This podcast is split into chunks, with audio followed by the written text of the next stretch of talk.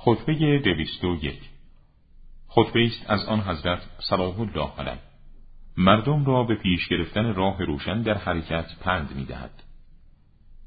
ای مردم در راه هدایت به جهت کمی اهل آن وحشت نکنید زیرا مردم بر سر صفه جمع شدند کسی شدن از آن کوتاه و گرسنگی به آن دراز است. ای مردم مخلوقات را خوشنودی و ناخشنودی دستبندی می کند. جز این نیست که شطور سمود را یک مرد پی کرد و خداوند متعال عذاب را بر همه قوم سمود تأمین داد. زیرا عموم آنان بر کار سمود رضایت داشتند. خداوند سبحان درباری آنان چنین فرمود. آنان شطور را کشتند و از این گناه پشیمان شدند. طولی نکشید زمینی که در آن سکونت داشتند به زلزلهی سخت صدایی کرد. و آنان را در خود فرو برد. مانند آهن تفتیده در زمین بسیار نرم.